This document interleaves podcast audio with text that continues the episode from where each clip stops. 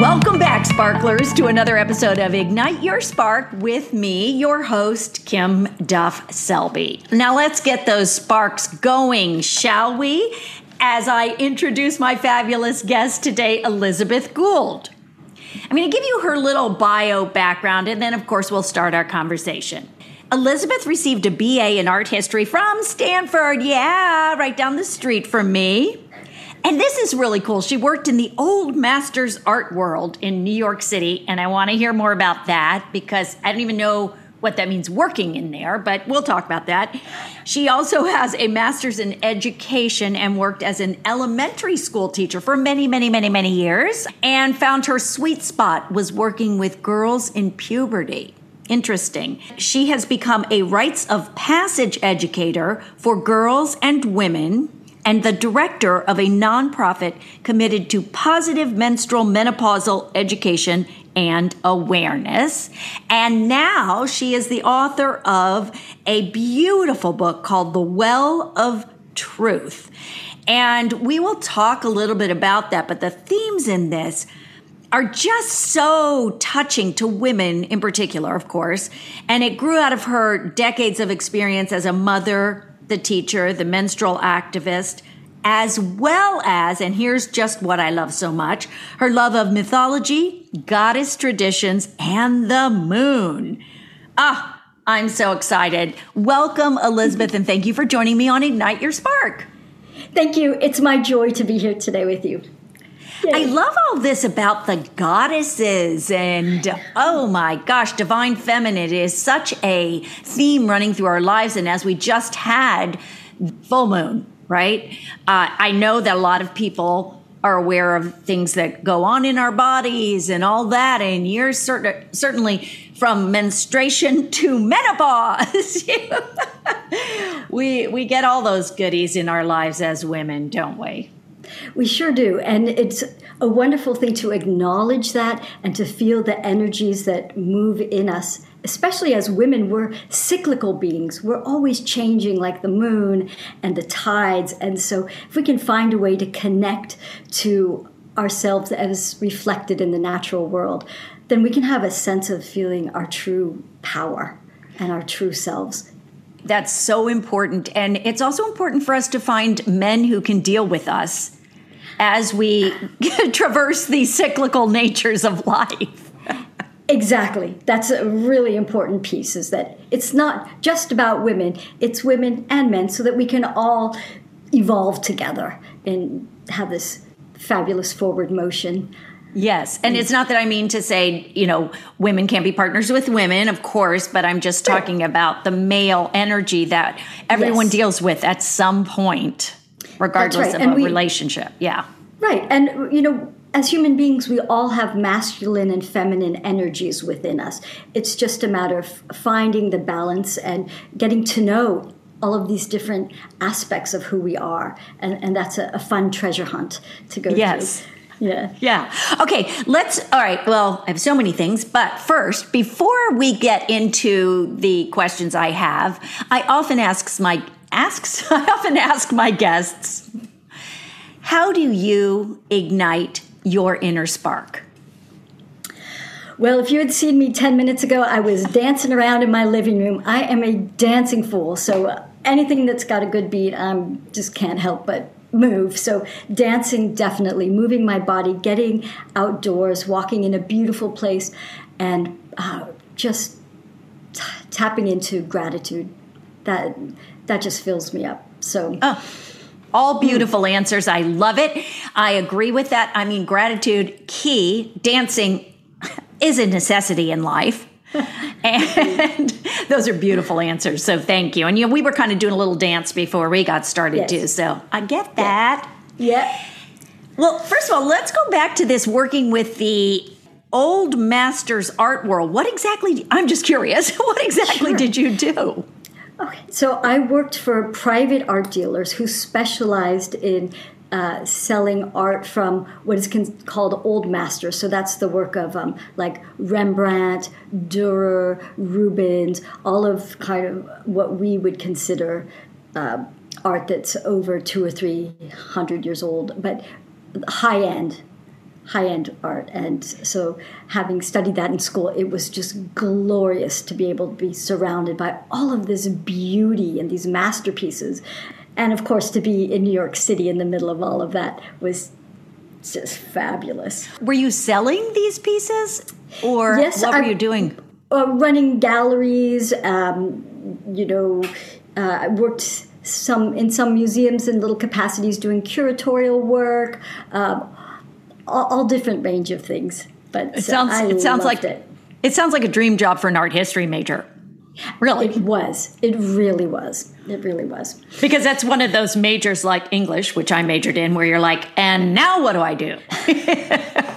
exactly, exactly. And you know, my dear old dad, he just really wanted me to become a lawyer. And I was like, I'm like, it's not in me. I need beauty. I need to just be in an environment that's uh, really touches in on all those things I love, you know, mythology, stories, symbols. You know, that's what I wanted to fill my world with. So uh, that's how I went, and I haven't looked back. Oh, so awesome. However, then you decided, oh, okay, I'm going to leave this gorgeous arena because there's more to life. What got you into education? Uh, yes, that would be part of it. I, the funny thing was, there was a, a school uh, around the corner from where I worked that always had these fabulous images and paintings in the window that the students did. And I'd walk by every day and I'd say, That's so amazing. And one day I went in and just to kind of have a look around, and the uh, woman at the front desk said, Well, you know that we have a teacher training program. And that was like, Okay, this is what I want to do next. And it was just an incredible experience. And, and then after that, to come back and teach at that school was uh, kind of, you know, full circle. I love working with kids. There's just this openness to joy and spontaneity and possibility. That, that, that really kept me going, you know, just to feel that anything is ah. possible. I really like the way you said that they're open to possibility. And I believe that is something that we all forget, but that we should all embrace, that we should be open to possibility.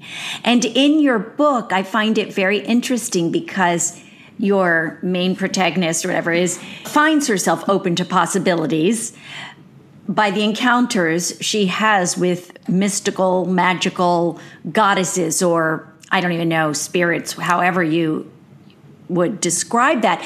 But how did you find yourself in the arena of the goddess mythical creature world? Oh, from a young age, I just loved fairy tales and myths and legends from other places. Um, there was one point that was really a formative time, and that's when my parents took me to see the King Tut exhibit uh-huh. in 1978 when it came through Los Angeles. And I just remembered like walking in, and there was just all of this gold and precious gems and these these uh, fantastical deities and the mummy, and I, I just wow, this is this. It brought to life this whole other culture and tradition that just fired my imagination, and uh, so I I just loved learning about ancient and you know cultures different parts of the world. And, and then in my 20s i went and traveled around the world spent a lot of time in southeast asia and india and and learned about the traditions there. And i was so delighted to see that there were so many female deities. And i've been involved in women's circles and you know so many different ways because it's just it's just a something that i i love I love exploring and learning about because it helps me understand who I am and uh, the powers that exist within me. We're all connected. We're all connected. I just think that's fascinating. Did you travel after you worked in the art world or before? After. After, so, so interesting. And what this is your first book, right? That you've written. Yes, it is. Mm-hmm. What inspired this book? I mean, was it based on your own life? Because it's a really interesting uh, weaving, I guess, mm. as it were, of a woman's growth. Right. Um, I will say it is definitely loosely autobiographical. You know, I wanted to anchor these stories in in something that was real for me um, experiences and then and then kind of just open them up and see like what wanted to happen who wanted to show up in the stories to have a starting point but not know the ending not knowing where it was going and i took this this book on as a creative project for myself while I was uh, raising my daughters. I I love to write and and and I just took little pieces of my life experience and thought, what what would it be like if I looked at this from a mythic lens? And what what would it be like if I saw my life as something bigger and and was open to um, wisdom that appears to be from outside of myself, but it's actually from within. And so it was just it was just a chance to play, and it took me a long time because I'd write one story here and one story there, and then in the end, I strung them together, and it worked. So it's very much like you you intuited that that you could just kind of pick in here or there, and somehow they all work together. Each one's like a little snapshot in a photo album. Well, when I first started reading the book, I thought it was because it's called The Well of Truth Stories of Spirit. And I thought, oh, it's little short stories. And I didn't read anything about it. I just read it. I like to just read without having researched the book, as it were. And so I read the first little chapter. I was like, oh, interesting. And then I read the second one. I was like, oh, and then I read the third one. I'm like, oh, it's a story. They all tie together, they weave together. And then I just got so absorbed in the deities and the, the experiences that she is having. How, did you, so how many years did it take you to write it? Oh, it took probably a good seven, eight, and then I sat on it like it sat on my computer for two or three years before um, I actually tried to shop it out to a, publisher. So it just had a long gestation process, which I think is what okay, you know. Oh well, because you we all have that gestation process in all the different arenas of our lives. Yes. From as you say, you know, through going through puberty, through going through marriage, birth, not that everybody does this, and divorce right. and menopause. Mm-hmm. And really, it's really interesting how you brought in all the deities and the mythical. Well, I don't want to say creatures, spirits, characters, spirits, yep, characters. Yep. Do you have a favorite? Do you have like a deity or a favorite that you want to share? Oh my gosh, if I get struck by lightning by choosing only one, um, you know, Artemis is my gal. I'm I'm I'm a moon lover, and so I really I really connect to her, as does the um, you know protagonist of the story. Uh, Tell us what about Artemis. Tell us. Oh, she's, you know, she has this, they call her a virgin, but it really means that she's sovereign unto herself, very connected to the natural world, protector of, of women and children, lover of the natural world and animals. Uh, mm. Of course, she's one with the moon, and she's she's a powerful, powerful being.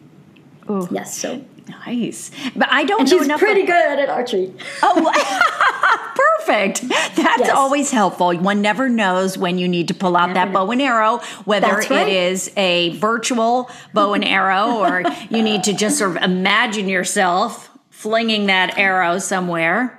That's right. Like that.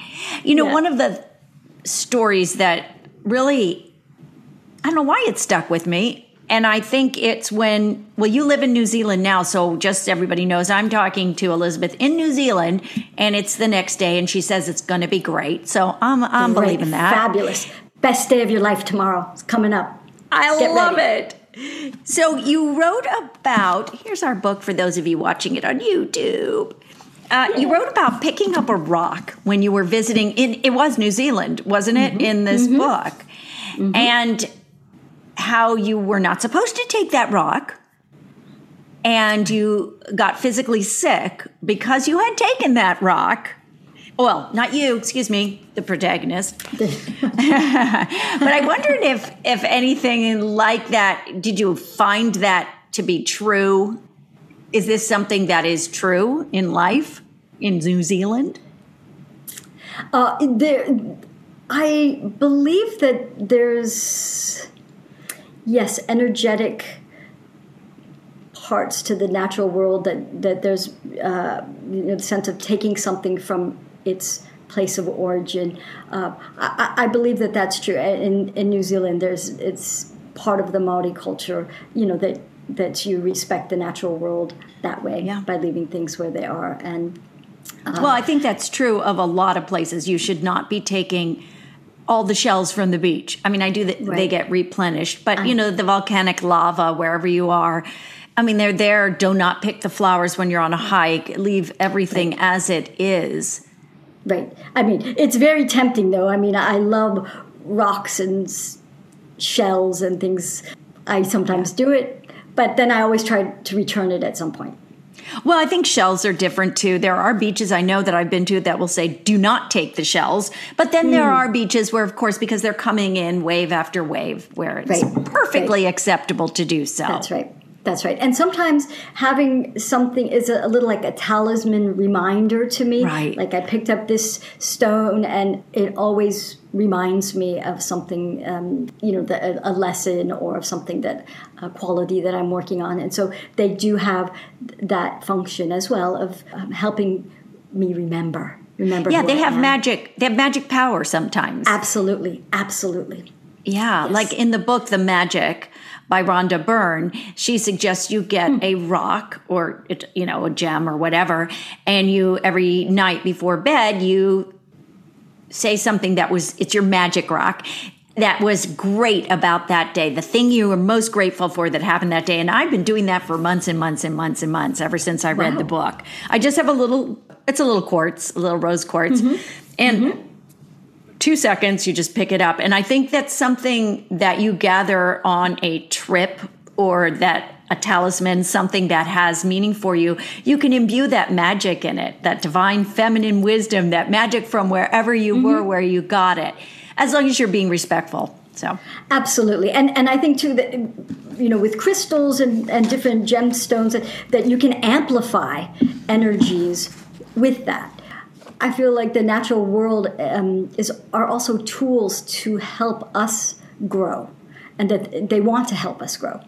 You know, having a practice like that is really a beautiful thing, and it's yeah. it's simple. Connects you to the the stones and the earth and the, the earth. earth. Yeah, we yeah. are connected, and we can be connected from bajillion miles away. You in New Zealand, me in California. Right. And a part of that connection comes with tangible objects from the earth because we are all standing on the earth. That's right. That's right. And I know that has nothing to do with your book, but I just had to say it. oh, but it does. It does. I guess it does. It has. It has a lot to do with it. That you know, one of the uh, kind of one of the themes that I that I see in the book is that this is a, a, modern woman who is, you know, trying to find a way to embrace change. Like in her life, uh, you know, it, it it's constantly evolving and changing, and how, you know, how to kind of move flexibly and gracefully through the changes. And she keeps referring herself and resourcing herself back into the natural world as mm-hmm. you know as a touchstone in her life to you know the moon is constantly evolve um, you know going around in its cycle and changing faces and and she is too and she's kind of learning to to ride the waves of life by touching into those natural forces mm. Yeah that's so you were right on i was wasn't i mm, yes you smarter were. than i think yeah. one of the other themes that runs throughout the book and i did highlight this package was grace gathered her daughter in her arms and showered her with kisses knowing full well that Time is a gift you must learn to give yourself. Wow. I mean, that's really a powerful statement right there that time is a gift you must learn to give yourself because so many women don't give themselves the time to self nurture, to take care of themselves so that they can give to others. It is so true. Uh, you know, I just keep remembering that mantra. If if mama ain't happy, nobody's happy. That yeah. there's, you, you know, um, and yet we we live in a society that really values um, usefulness, uh, multitasking, producing. If I'm not doing, what am I? you know that that uh, it's hard just to be because it's like oh I, I, I, have to keep busy and, and, and I think that there's a lot of us that are that, that feel that and and maybe the pandemic uh, which in some ways has opened things up and we've had this opportunity to think, hmm, what what do I need in order to live a meaningful, authentic life? And slowing it down may be a very helpful thing. And of course, when you're that story that you just read the passage from is when you know Grace has two little kids, and it's hard to to kind of carve out a space, but that's our creative project how can we do that to nurture ourselves? Yeah. How do you so how do you like to do that? What what are there any uh, things that oh, you Yes, I take baths. I take baths. I escape into the bathtub because I feel that I have to produce, produce, produce. I just do. It is part of my nature. I need to make money. I need to produce. I need to do this. But I do give myself, I'd say five out of seven days of bath. I know. I, it's a really important. But I even did that when I had kids. I would take a bath before they came home from school. That's just been a self care ritual. And I work out. I do yoga. I do something to move my body for me mm. every day. Mm-hmm. So I do take time, but I still feel like I'm pushing a little too much sometimes. But well, it's it's it's the cultural imperative, you know, and it it, yeah. it does it does take something to kind of pull back a little and regroup, catch a breath. But you're doing you're doing many wonderful things. A bath that, that sounds really good, right? I know. I love that. well, you know what, Elizabeth, we are running near the end of our okay. time together because Zoom is telling me that. Okay? okay, just full disclosure to people. Okay, I thought I had the the one that was unlimited, but it's telling me it's going to run out. So we are going to have to end this. I'm so okay. sorry.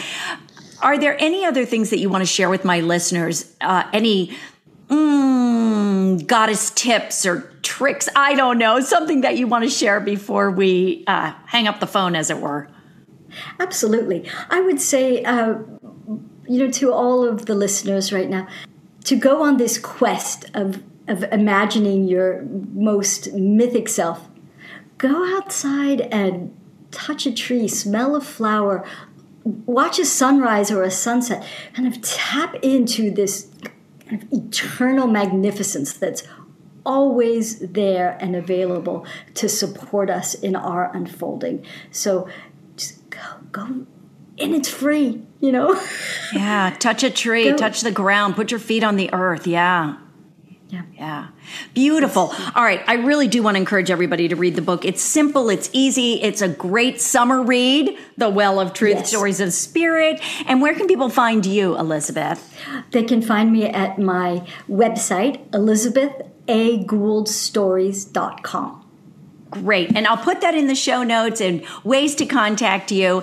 And Excellent. I just, I'm so grateful for your time today. I'm sorry I had to cut a little bit short, but thank you, thank you, okay. thank you from California to New Zealand. Yes. I love it. Yes. Hey, sparklers, thanks for tuning in.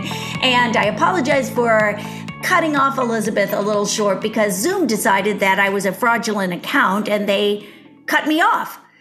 But don't worry, it's figured out, and I'll be back next week with a- another episode. And if you are enjoying these, please, I invite you to, oh, give me a five star rating, write a little note about how fun my podcasts are if you're enjoying them and share them because then we can share more spark ignition with the world. Because remember, we need your light. So go out there and shine on.